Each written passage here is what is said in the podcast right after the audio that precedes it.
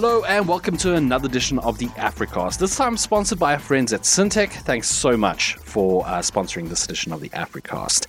Uh, this week, things are a little bit different. Uh, myself and Robin-Leigh Chetty spoke to Craig Nowitz and Ryan Martyn from Syntech earlier this week uh, just to gain some insights into the local PC market and the PC market as a whole around the world. Um, so we had a really nice conversation with them. We also had a chat about Syntech's PC Builder platform. Uh, so if you're a retailer, hang around till the end uh, to just hear some more about this platform and how you can incorporate it into your business. Uh, it's a really interesting conversation, some really great insights from a distributor in South Africa. So if you've ever had questions about the local PC market, this is the Africast to listen to. Once again, thanks to Syntech for sponsoring this, and thanks to Craig and Ryan for chatting to myself and Robin. Uh, that's enough from me. We're going to jump right into the interview. Uh, we hope you enjoyed, and we'll see you next week. Okay, so today we've got something a little bit interesting. Uh, we've got we're going to be talking about uh, computers. Well, technically the PC market in South Africa, and uh, we've brought two folks along from or from Syntech to speak to us today about the local PC market. Uh, that's Ryan Martyn and Craig Nowitz. Uh, Ryan and Craig, do you guys want to just introduce yourselves very quickly and, and give us an idea of what you do at Syntech? Sure. Thank you, Brendan. So I'm Craig Nowitz, and I'm the CEO of Syntech. Uh, been involved in the company for 10 years now, and I look after the overall uh, the overall view of the business uh, currently. And Ryan? Cool. I'm I'm uh, Ryan Martyn. I'm one of the co-founders of Syntech and am uh, operational as sales and marketing director in the business. Fantastic. Uh, Ryan, do you want to just give us a quick uh, elevator pitch about what it is that Syntech does, just for our listeners that don't perhaps don't aren't familiar with your name? Sure. So we are a electronics distributor and really what makes us special is we try to look for class leading technology from all across the world and introduce it to the be able to benefit the lives of African people with uh, with the best and most available technology in, in the market. And so we we work with key retailers and resellers to be able to make sure that those products come to market and have the right level of support um, and, uh, and, and can ultimately be sustainable in, in, in this territory.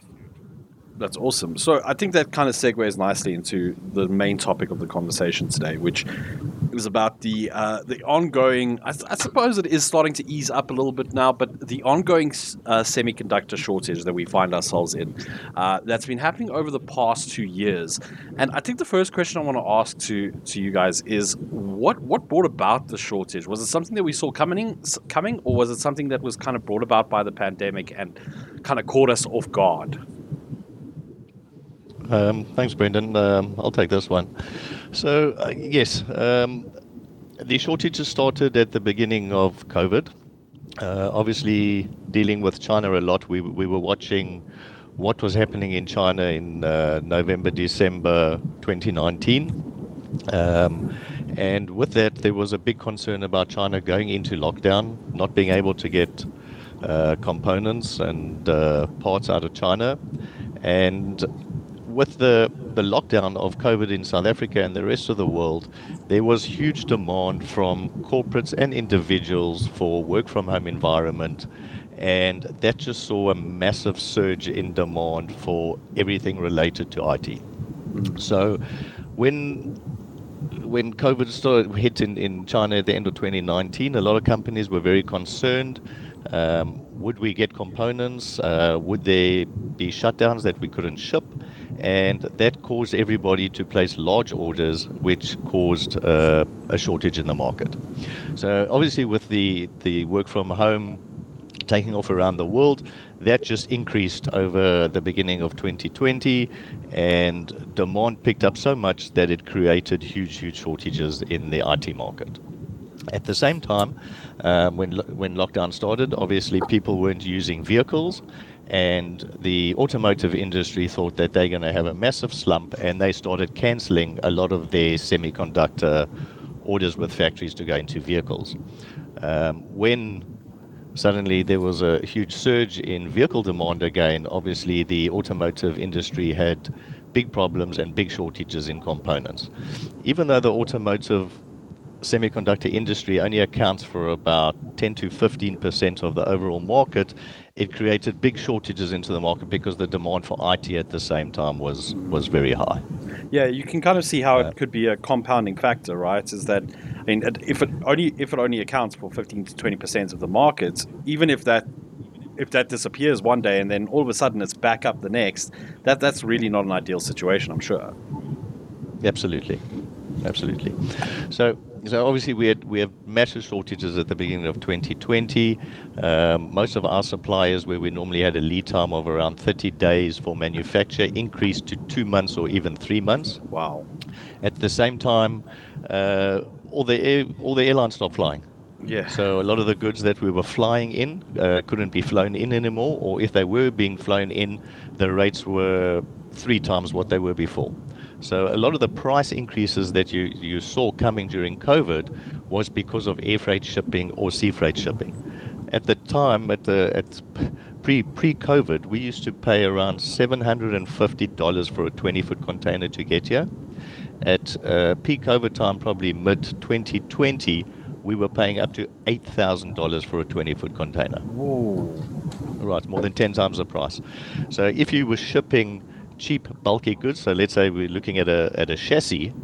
Uh, if you look at a chassis at let's say thirty dollars, and you can put four hundred of them into a twenty foot container, that's twelve thousand dollars in a twenty foot container with eight thousand dollars freight. So suddenly your freight, which used to cost you a couple of percent, was now sitting at uh, between sixty and eighty percent.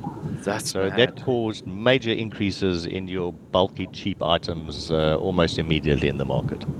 That's crazy. And are we starting to see this uh, semiconductor shortage easing up? I know that uh, trade has sort of opened up a lot more, but in terms of the actual semiconductors, are we seeing that that shortage starting to ease up? So, um, Brendan, we definitely are. Um, I think uh, what's also happened is over the last two years, you've seen a lot of the semiconductor uh, manufacturers put a lot of investment into new fabs. So uh, that would be their factory, a fab. A fab would take at least probably uh, three to five years to be up and running and cost at least between five and ten billion dollars. So a lot of the, the, the, fabs invested into new fabs over this time, mm. and as well as you've seen uh, the CHIPS Act in the USA, which is government giving 52 billion dollars mm. for investment into local fabs and semiconductor industry in the US. Um, from my side, I see all this expansion is going to create excess stock in the market. So we, we're already seeing um, the shortages easing up. Uh, probably since the end of last year or beginning of this year when um, the war with Russia and Ukraine started, you've definitely seen a, a, big ease up in the in the shortage. Is this investment not an overcorrection then, Craig? This, I mean, for instance, like Intel's opened up uh, Intel Foundry Services just last year, I believe it was, um, with plans to have factories open or their fabs open by 2024, 2025. I stand to be corrected, but is this not an overcorrection from the market, maybe?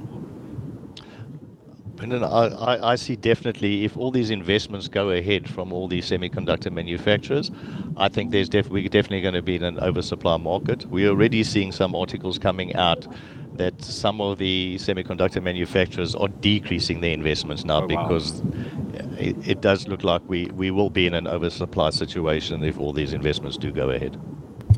Um, Craig, if I could just follow up on one of the elements that you mentioned, the um, the kind of socio socio political elements as far as Ukraine and Russia are concerned. Are there any concerns that that might have impact as, as far as the semiconductor shortage goes? Uh, we also, uh, again, I don't want to be too fatalist or uh, fear mongering too much, but something like uh, the outbreak of monkeypox, although it's quite small at this stage, is there kind of any concerns around that as well in the industry? So I, I don't think uh, monkeypox is a concern at the moment.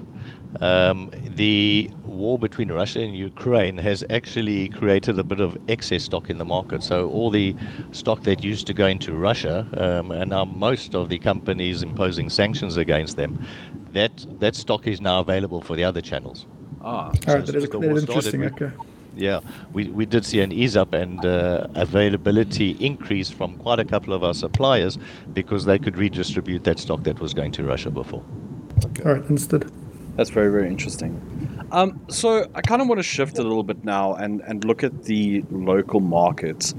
Um, so living here on the bottom of Africa, there's a perception about that our the pricing of components uh, in South Africa is drastically out of whack compared to other parts of the world. Now we've seen a lot of folks comparing uh, U.S. pricing and then South African pricing, um, not taking into account things like the fact that US pricing often doesn't have tax added onto it, uh, and not until checkout at the very least. Um, but is there really that much of a drastic difference in pricing of components in South Africa as compared to the rest of the world? Definitely not. Definitely not. Most most of your, your price differences that you see if you're comparing pricing against South Africa versus international market, most of that pricing is, is around the freight cost of getting the, the stock into South Africa and then also to handle the warranty around South Africa. So if you had to look at, let's say, uh, an NVIDIA graphics card, uh, a 3090, 38 series, where you're looking at a retail price of 40,000 Rand, the local distributors are taking responsibility for that warranty. So you can't get a return of a 40,000 Rand card and throw it in the bin. Mm. There's a cost involved in getting that card back, sending it back to the manufacturer overseas, which is not cheap at the moment. Can't sea freight it and wait 90 days for it to come back. So that card would be air freighted back to manufacturer, would be repaired, would come back into South Africa and sit as uh, as buffer stock. So I think where you do see price differences, a lot of the time it's the freight and and it's extra uh, extra costs in controlling the warranties because we are so far away from manufacturing hubs. If you were buying a card uh, in the US or, or Europe and you're buying an MSI card and something goes faulty, there are service centers around the area where you could go take the card and get a replacement. It doesn't have to be shipped back overseas. And I, and I think where you see price differences, a lot of it is around the warranty and the shipping to South Africa. I mean, that's such a good point because I think here in South Africa, because we're so um, kind of involved in the global economy, it's very easy to kind of assume that the likes of Nvidia and AMD have have bases here to handle things like repairs and returns and that sort of thing. Um, when in actuality, they have to go back to the nearest manufacturing point. Um, which, 100%. yeah, I think that's a really, really important point for folks to understand. Um, just building off of that, it, it, as regards South Africa and the rest of the world, do you see any trends that are different in South Africa compared to the rest of the world? Like, is AMD bigger than Intel, or is Intel bigger than AMD? Are, is are there any trends where South Africa is markedly different from the rest of the world? Um, so not not not really from a point of a market share between let's say Intel and AMD. I think where there's a big difference in the South African market to some of your first world countries is our market is an entry level to mid tier market. Okay. Whereas internationally, if you walked into a, a, computer store in the US or EU, most of your products on the shelves there are your top tier brands. So Yeah. let's say on the gaming side, you'd be sitting with your Corsair, your Razers, your SteelSeries. Where in South Africa, that market is very limited on your high-end enthusiastic market. Where our mass market, our volume market, is more on your entry to your to your mid market. Yeah. So from a market share point of view on AMD and Intel, I, I wouldn't say there's much of a difference in South Africa, but definitely from a uh, a tier one, tier two product selling point in the rest of the world, you'd find a lot more enthusiastic and high um, LSM products as opposed to South Africa being more entry level and mid market. That's really interesting because just within the circles that I move, a lot of a lot of my friends have aspirations of having an enthusiast level PC. Um, obviously, that's just a very small sample group of my friends, um, but it's just interesting to hear that we're more of a, a entry to mid level markets. Like just looking at economically. Robin, did you want to chime in? Yeah, I just wanted to perhaps get Ryan's um, kind of perspective on this. Uh, obviously, Syntech isn't just involved as far as the PC business is concerned, uh, but is, is that a similar trend that you guys are seeing across the different kind of silos of brands that you guys represent? Um, is, I guess, the entry level to intermediate space where a lot of South Africans are looking to spend their money?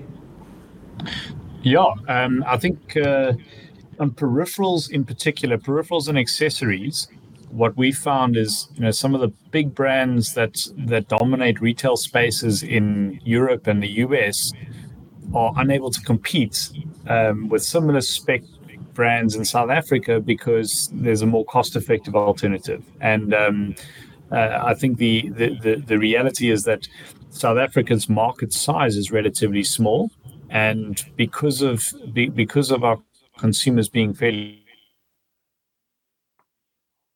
price sensitive, um, many of many of our brands that are doing well are our own branded products where we've done the packaging and um, we've we've got our team in China sourcing the best quality products from the best factories. But being able to strip out all the marketing costs that, that would happen for the rest of the world, we're, we're able to build really fantastic products at, um, at, at more aggressive price points, and and that seems to be exceptionally well received by the South African consumer. So would it be, I guess, a fair assessment to say that South Africans are very much driven by value for money say, brand Absolutely. loyalty? Absolutely, I think. Um, in in fact, uh, uh, if we if we look at the, the the market as a whole, you know, there's only five million people in South Africa that are really paying taxes, and you know, looking at something as as simple as a charging cable for your cell phone, the sentiment we hear from our retailers is the consumer will happily spend 20 or 30 rand on a charging cable, which they know is probably going to break in two or three months' time, as opposed to 120 rand on a really great uh, quality cable, knowing full well the cable they're buying is is going to uh, is, is probably going to fall apart.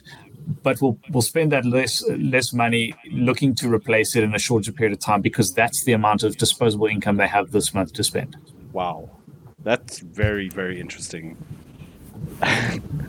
Sorry, I'm a bit shocked by that. Um, I feel a bit called out by that because I am that person. uh, but I mean, I think uh, it's something that makes sense, right? Like, I, I just recently had my mouse die, and I could save up and spend 2,000 Rand on a mouse, but I need a mouse right now. So I went to my local uh, computer electronics retailer and bought a mouse that I could afford right now. So it makes a lot of sense. It's just, yeah, I feel called out. Um, let's move on. Um, so, something else I just want to pick your brains about, uh, Ryan or Craig, feel free to jump in here, um, is about price drops internationally. So, uh, being in the media, we see a lot of announcements uh, internationally about price drops for GPUs and that sort of thing. And we kind of think about whether these would ever come to South Africa. So I want to ask, when when we see these international price drops of uh, components, do those price drops affect South Africa, and how long does it take on average for them to kind of reach the local market? If at all. Sure. So, so been a very good question there, and it, it very much depends on who the supplier is and the type of product. So, if we take, for instance, uh, AMD, AMD could do a price drop, uh, let's say next week, uh, worldwide on a range of CPUs. That funding will be passed over to us directly for our stock on hand. Okay. So if AMD said on the 20th of this month there's going to be a price drop on these CPUs, on that date they will assist us with funding to reduce the pricing of our stock on hand to be able to hit that price in the market. Very similarly, uh, Crucial Micron on their memory SSDs, if, if they send out a new price drop and they and, and they've dropped pricing, they will protect our stock on hand. Um, there, for instance, it's anything bought in the last 30 days. Uh, we will be supplied with a with a credit note. We will reduce that pricing, and that pricing will hit the market almost immediately. When it comes to to other types of products, not such big tier one vendors. So if let's say uh, any of our own brand products, Winx or Gizzu, we buying from overseas mm-hmm. and shipping here. The lead times could be two months manufacture and, and six weeks on the sea. When that price drop happens internationally, only our next stock that hits the market that comes to South Africa, which, as I say, could be two or three months later, then you would see that price drop. Okay, so, so it really it, depends, it on depends where... on the vendor and the supplier. Okay. Yeah. All right. I mean, that's cool that some that some suppliers do protect your stock on hand. Um, that's very cool. But yeah, I, I suppose that, it, like you say, it depends on who you're buying the stock from. I think maybe maybe just adding to that, yeah. the the big brands need to be careful that products don't filter between territories. And so if they don't normalize pricing in all territories at the same time, there's a real risk that grey imported products start to move into other territories and uh, and muddy the waters. So they tend to uh, adopt a far more structured approach to to pricing changes. Okay, all right. Yeah. And uh, a, a lot of the time, for instance, um, uh, we have the NVIDIA 4000 series of graphics cards coming out uh, possibly next month or the following month. The a lot of responsibility lies on the local distributors. If they're sitting with old stock is to start clearing that stock out now. So yeah.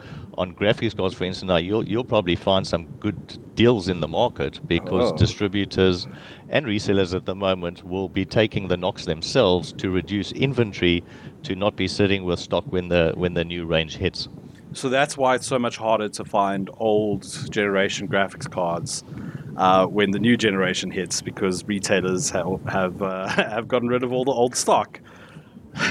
Hundred percent. Everyone's trying to clear it out before the new stock arrives, and uh, in this industry, your first loss is your best loss. So the sooner you can get rid of those old cards, uh, the less loss you're going to make going forward on them. Yeah, uh, makes hundred percent sense. So I want to shift uh, now to back to the local, or I'd say shift. We've been talking about the local PC market. Um, so I want to ask you guys, Syntech, what what factors you take into consideration. We touched on this a little bit. Um, what factors you take into consideration when bringing products into South Africa? So you've already mentioned that we're a, an entry level to mid mid uh, mid range market. Um, so how do you how do you guys measure demand and stuff? Do you speak to your supplier or uh, to your channel partners? How do you how do you measure that and decide what you're bringing into the country?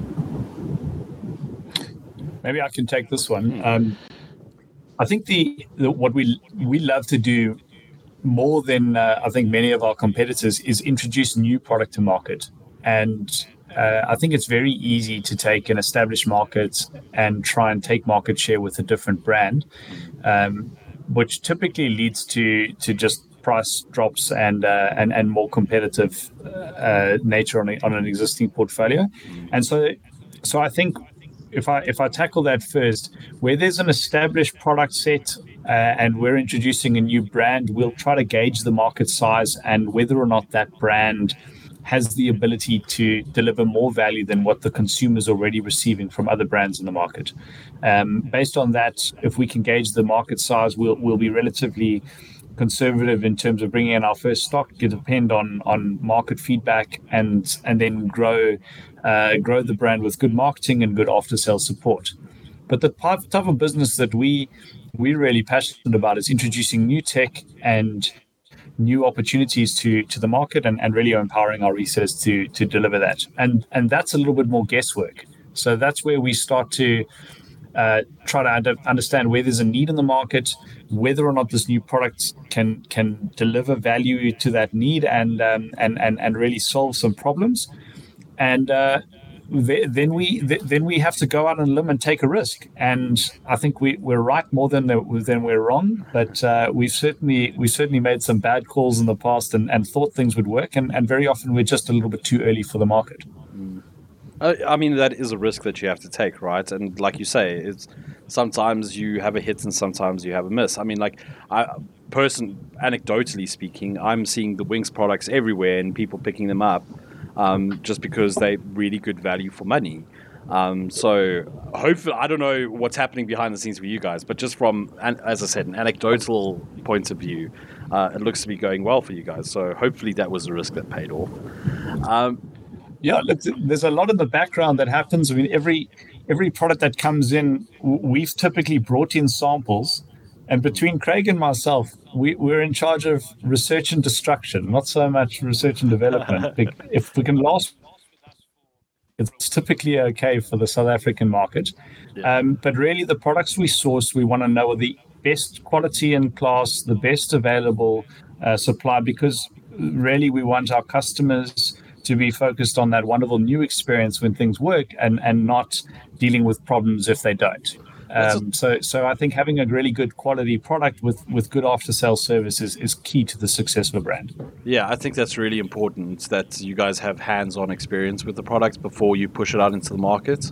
Uh, because I mean, it is a risk when you see this brand that you've never seen before, and you're like, okay, well, I, am going to spend a couple of my Randellas on this now. Um, hopefully, it doesn't break in a week, uh, even though you know, you, have shown us that that's probably not true anyway.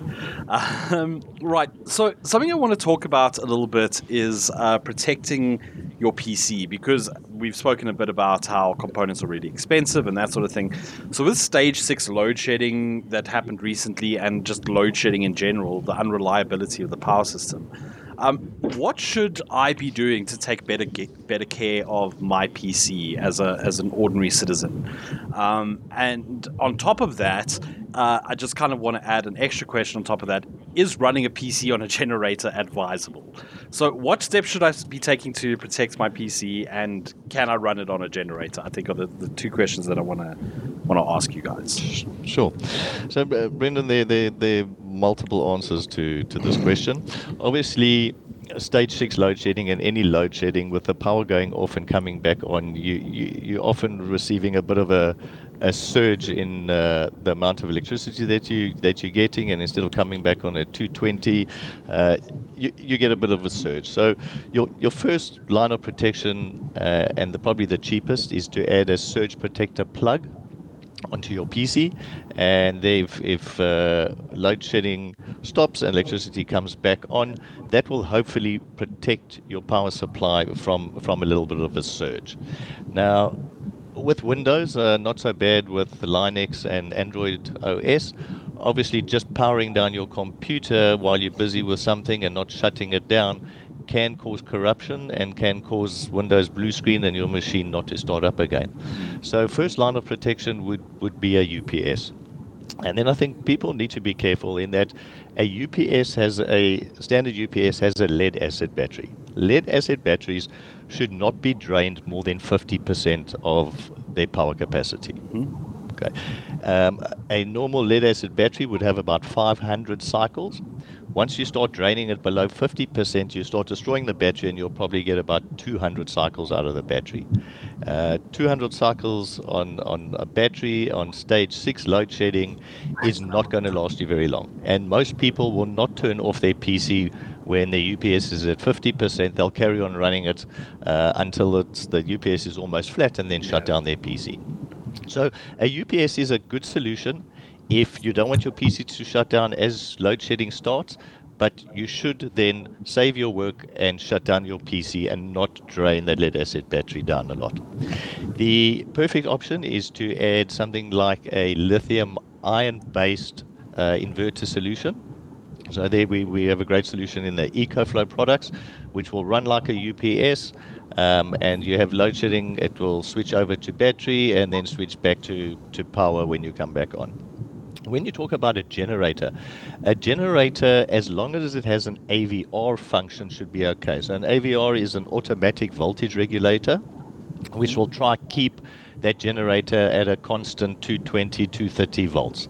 That should be okay to run a to run a normal type of PC. Remember, any type of server or uh, high end equipment is very sensitive to the millisecond changeover on a on a UPS or a inverter. Yeah. So your UPS normally has a very quick changeover of about two to five milliseconds, and that will run most PCs uh, without a problem. If you are running a server, you should be looking at an online UPS, which will have no changeover. Uh, it, it, it's basically running on battery permanently. So if you do have a power failure, there's no time to switch over. But um, yeah, running it should be okay to run a PC off a generator as as long as it has AVR and it's keeping the, the current consistent. If it doesn't have AVR, the fluctuation will be too much for your power supply and, and will probably pop it over a short period of time. Yeah, I think that's an important thing uh, that's worth mentioning is that AVR because I've seen a lot of people plugging a, a computer into a generator without an AVR, and then their computer stops working and they can't they can't figure out why. Yeah. So then, if you don't have an AVR, then it would always be good to add a little UPS mm. um, onto your machine. So once uh, once you have load shedding, the UPS will kick in. By the time you've started up the generator, uh, the U- UPS is holding you enough power, and once your generator is up and running, your UPS should be able to stabilize that voltage rate if it's a decent UPS. Fantastic. Uh, Robin, did you want to ask anything else on that? Yeah, I was just um, I wanted to find out from Craig if he thinks that uh, South African consumers are perhaps educating themselves a bit better as far as finding, I guess, alternative power solutions are concerned. Um, uh, we've kind of been dealing with load shedding for more than a decade now, and I guess in the earlier years, it was just one of the things we have to deal with. But now I think people are being a bit more proactive, considering it's not going away. So, uh, people doing the right kind of research as far as getting uh, the right kind of products into their home, and is perhaps Syntech doing anything in that regard as far as educating consumers? I'll, I'll take this one. I think um, I think the consumers are definitely uh, becoming more aware of the right, the smarter solutions. Uh, we've seen it with our mini UPSs that power um, ADSL and and uh, fiber and Wi-Fi at home. Um, but, you know those solutions, even even some of the older older consumers seem to know exactly how to plug them in and uh, and and do what what they need to keep the Wi-Fi on, which is encouraging. Um, with, with, with regard to education, yeah, this is something that we we quite passionate about. In fact, uh, Craig and I have uh, scheduled some time to do uh, a little bit of a walkthrough with all of the varying power power products and power solutions that consumers can can do. Uh, and, and and utilize. Um, but really, what we found is this is a great opportunity for our resellers to educate the market. And I think as many consumers have become way more uh, informed about electronics, there's still a space for for IT specialists and resellers to be able to add value and, and, and guide customers into the best solutions. And that's where I think our relationships with our partners empower them to to to inform consumers on the best decisions for for their household power requirements. Yeah, that's great to hear. I mean, obviously, if you take the time to actually educate your consumers, uh, you start to kind of build that brand loyalty as well. So that is good to hear that uh, some steps have been taken. Fantastic. Right. Uh, let's move on to uh, one of the coolest things that I've seen in a long time um, the PC Builder that you guys created uh, and have set forth onto the market. Um, for those who don't know, the PC Builder is a tool that Syntech uh, created uh, that helps you build a PC from scratch. It's really intelligent in that uh, if you select like an Intel CPU for an AMD motherboard, it'll tell you that that doesn't work. If your components are demanding too much power and you don't have a big enough power supply, it will tell you that. It's a really intuitive tool that's currently being used by Computer Mania. Um, and I think my first question is why was the PC Builder created? Ryan or Craig, whoever wants to take this. Uh, I can take it. Cool. So building a PC is daunting. Yes. I don't know when, when you guys last did it, but there are a lot of components that go in there and and I, I don't know how many people actually know what every component does. And further than that, how to ensure that every component works well with everyone else. And I think Brendan, you, you mentioned that you, you buy an Intel CPU, you can't plug it onto an AMD motherboard. It's got to be everything's got to work together. I mean, it um, goes further that, than that, though. I mean, within Intel's own space, you could have an Intel motherboard or Intel supported motherboard, but the CPU isn't the right size, right? So, I mean, the problem is is quite is quite huge. So you've got different socket sizes between the CPUs. You've got different power requirements. Um, and then you, and then your power supply has to have the right number of pins to support all the components you mm-hmm. choose. And then, of course, there's the physical dimensions of the components which need to all fit together in the right size case. Um, and and and funny enough, you, you, know, years ago when we were we, we were trying to educate our own sales team on how to sell a a, a computer system that was custom built, it was a daunting task, and no nobody wants to look like a fool in their customer when a system that's been paid for doesn't it, doesn't fit together or doesn't work together. Yeah. And so what we wanted to do was was just demystify the the process of building a gaming system um, and make it a lot easier because our belief is that if if it was easy, way more people would get into PC gaming. Way more people would do it and wouldn't be dependent on some expert to tell them exactly what they needed. Um, but further than that, having all the information available to make the right informed decision means that customers can spend their money wisely on the components that they need that are going to make sense for their requirements as opposed to just what somebody tells them they need to have and Yeah. and i think creating that, that that ease that ease of access helping people to make a decision based on what they want and what they need it for really really unlocks a lot more potential in the south african market Yeah, I mean, like just also once again anecdotally, but from my own experience building a PC, um, I, the rig that I'm currently running is now two years old. Oh, it's time for an upgrade. Um, and uh, I remember when I when I was building this PC. Uh, And I, I like to think I have my head uh, screwed onto my shoulders when it comes to technology. But uh, when I was building this PC, I was looking at the A- the new AMD ecosystem, if you will, um, and I wasn't sure whether I needed a B450 or B550 motherboard, and it was all just very confusing. And eventually, I just went with the cheapest one. Um, and in hindsight, I should have probably gone for the B550, um, the the chipset for AMD, just because it gave me a, a bigger upgrade path. But I mean, this is the problem, right? Is that this this the the the act of building a PC is so complicated and so complex. Uh, just because there are so many different components and different options within those components of what you can do, um, that yeah, sometimes you, you end up getting something worse than what you intended to get, if you know what I mean. Absolutely. And then if you if you think about it, why you buy a gaming PC from the beginning is is is more often than not to play a specific game.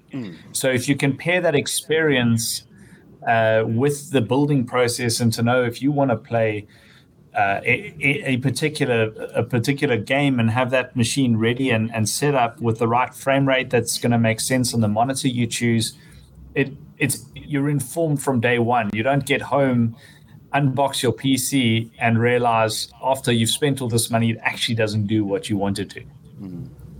So, um, the, the tool is currently being used by Computer Mania. Um, and I wanted to ask: Are there plans to expand to other retailers at the moment, or are you kind of doing a, tr- a test run with Computer Mania, see how it's received? What are the plans with uh, the PC Builder?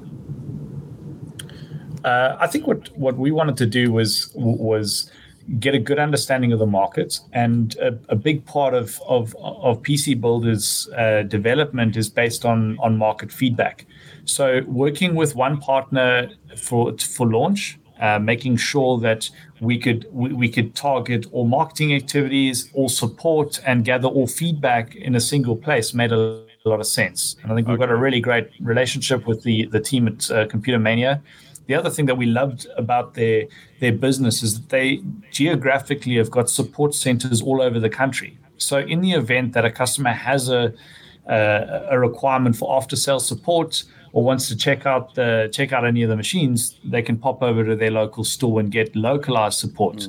And um, absolutely, there's been a lot of interest in from other partners and uh, other retailers to launch the brand, and, and and we'll certainly be exploring those in the future. But for now, our our focus is to be working with them for for the first few months. So, something I wanted to ask is: Does the PC Builder help folks who are building a PC for the first time maybe understand some of the hidden costs? Because, I mean, for instance, when I'm building or when I built my first PC, I built I bought the motherboard, the CPU, the graphics card, the RAM, the chassis, the power supply, and then I didn't have a keyboard, mouse, or monitor. Um, so, are there some hidden costs that the PC Builder could help uh, first-time buyers aware be aware of as regards hidden costs? Absolutely. Um, I think you know one the power supply for me is is arguably the biggest grudge purchase in a in, in a PC. It doesn't do anything, but it has to power all these amazing components, and uh, and it's one of the areas where if people scrimp, that's that's often what comes back to bite them Yeah. later, and you can't upgrade if you don't have enough power, and and uh, uh, obviously, so there, so there's um, there, there's several components. The peripherals are also available as uh, a, a part of the segment, um, as well as any accessories like cooling products. Um, one other thing that I think a lot of consumers forget about is the importance of an operating system Oh yeah. and and um, and I think it's it's an expensive it's an expensive thing to go and buy Windows if you want it out the box. So um, PC Builder is is uh, is a Microsoft um, cer- certified uh, brand, which means that it's it has uh, very very cost effective Windows licenses that are, that are shipped with the device. And that that presents a couple of really big benefits, which I think many consumers don't think about, um, but as a hidden cost down the line. So there's obviously um, the benefit of having a, a fully licensed uh, operating system which ships with these machines. But the benefit is also all of the drivers for all of the individual components are installed and configured and updated prior to the machine shipping out from, from our, uh, our assembly line. And that means that these machines work from day one. Um, but for, for many consumers who, who are buying a PC for the first time, uh, to go and get the get a bare bones system and then have to install Windows or find Windows, pay a premium for it, or or, or for some want to want to install an illegal copy of it. There's there's there's a lot of hidden costs down the line to try and troubleshoot the machine which isn't working because the drivers aren't up to date or whatever other configuration settings haven't been set up properly. I mean, it's it's kind of why I tend to recommend folks buy a laptop over a desktop because nine times out of ten, the laptop manufacturer is shipping that laptop with an operating system installed, with all the drivers installed, and maybe even their own bespoke little control center but it's it's so much easier for a person to literally just click update and have all of those things update, um, as opposed to having a custom built PC with all different components where you have to update each component indivi- or each component's drivers individually sometimes. It, it, it, does get a bit much but I, I, understand what you mean. By having that that kind of windows experience and having all the drivers and stuff installed when you when you get the machine i think that's such a value add especially for a first time builder Sure. And Brendan, I think a, a, a hidden cost that uh, people had a couple of years ago was obviously the cost of the games. Mm. Uh, you could go spend uh, quite a bit on a gaming PC, get home, and then the first thing you have to do is is go buy a game at a thousand rand and uh, download 20, 30, 40 gigs worth of data. Yeah. Um, today, all our Windows machines, so all our Windows 11 machines, ship with uh, Microsoft Game Pass. So at a minimal cost, and I think you, you, you get between one and three months free, and at a minimal monthly cost, you get access to hundreds of games. Oh yeah, you don't need uh, to. you don't need to great. evangelize Game Pass for us. We we love that. We love that uh, that offering. Yeah. Yeah, so I think that has reduced the uh, reduced the cost of uh, out of box experience in, in that you've got access to thousands of games. Yeah. And then I think uh, another cost that people don't realize is, is obviously you've got a machine that's drawing four, five, six hundred watts of power, and uh, there's an electricity cost. Oh yes, uh, that's associated to that. Yeah, absolutely. I hadn't even realized that or thought about that actually. The electricity cost. But yeah, I mean, especially if you if you're buying prepaid electricity, that is something that you should consider. Um, but yeah. Uh, yeah, cool. Uh, let, let, us move on. Talk a bit about PC Builder and and the channel. Um, so something I wanted to ask that I was curious about is, um, in order to make use of the PC Builder platform, do you do I need to be a Syntech uh, channel partner? So, so PC Builder is available in two forms. Um, obviously, for consumers that aren't registered resellers, they can make use of the full PC Builder functionality using the Computer Mania platform, which is at computermania.pcbuilder.co.za. And then for Syntech resellers, there is a reseller portal um, where they can they, they can make use of the system for their own customers, put their own quotes together, uh, their own um, their own margin structures and and be able to use the tool to kind of create curated uh, custom built systems directly for their resellers. Um, and and really depending on where, if you're a reseller or a consumer, there are there are platforms available for for, for all types of users. Okay, and obviously, I, you would have to be part of Syntech's channel environment in order to make use of that tool as a as a retailer.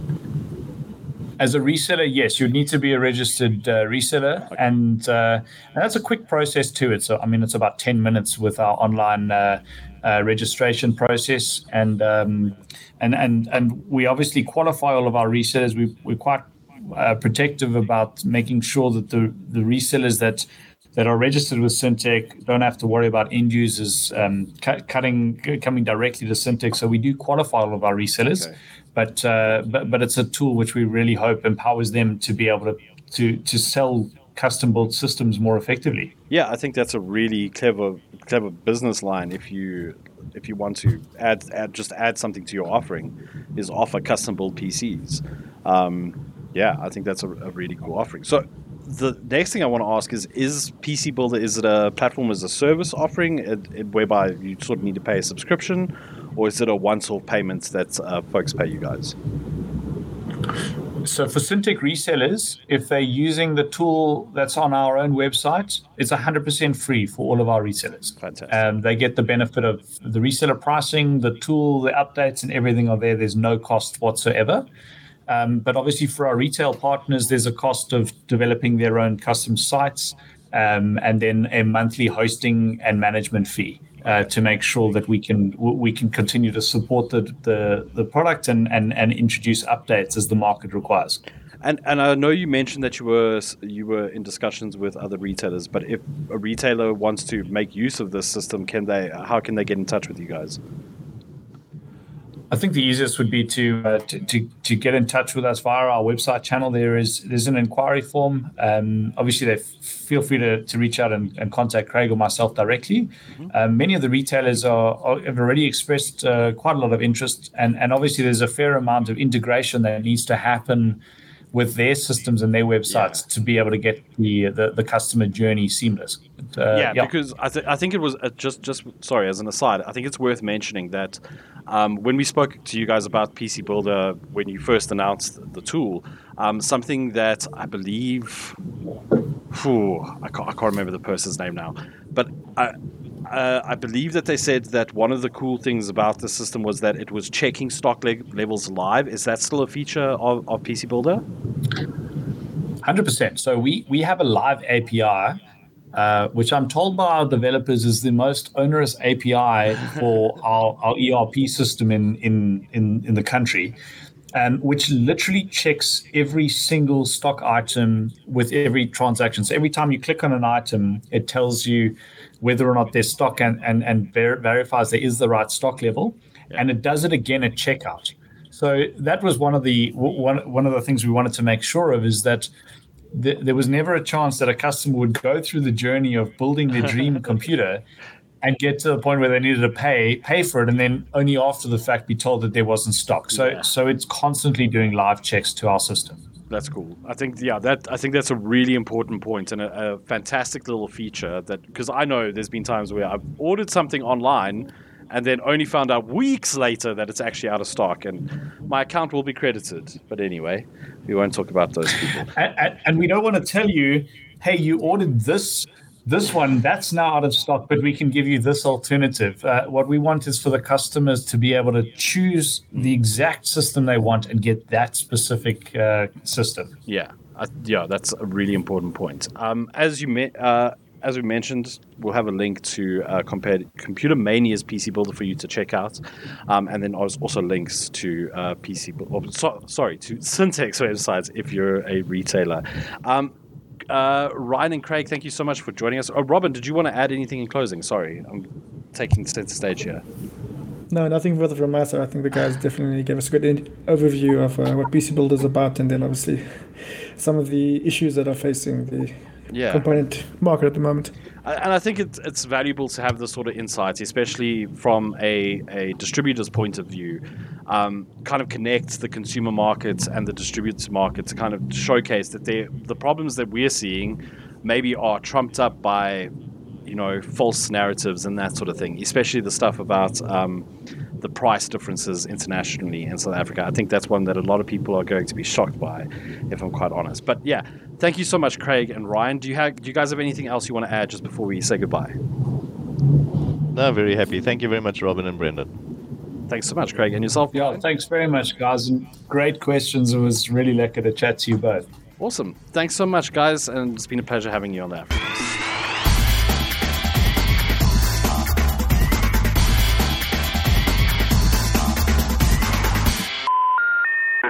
The number you have dialed is not in service at this time.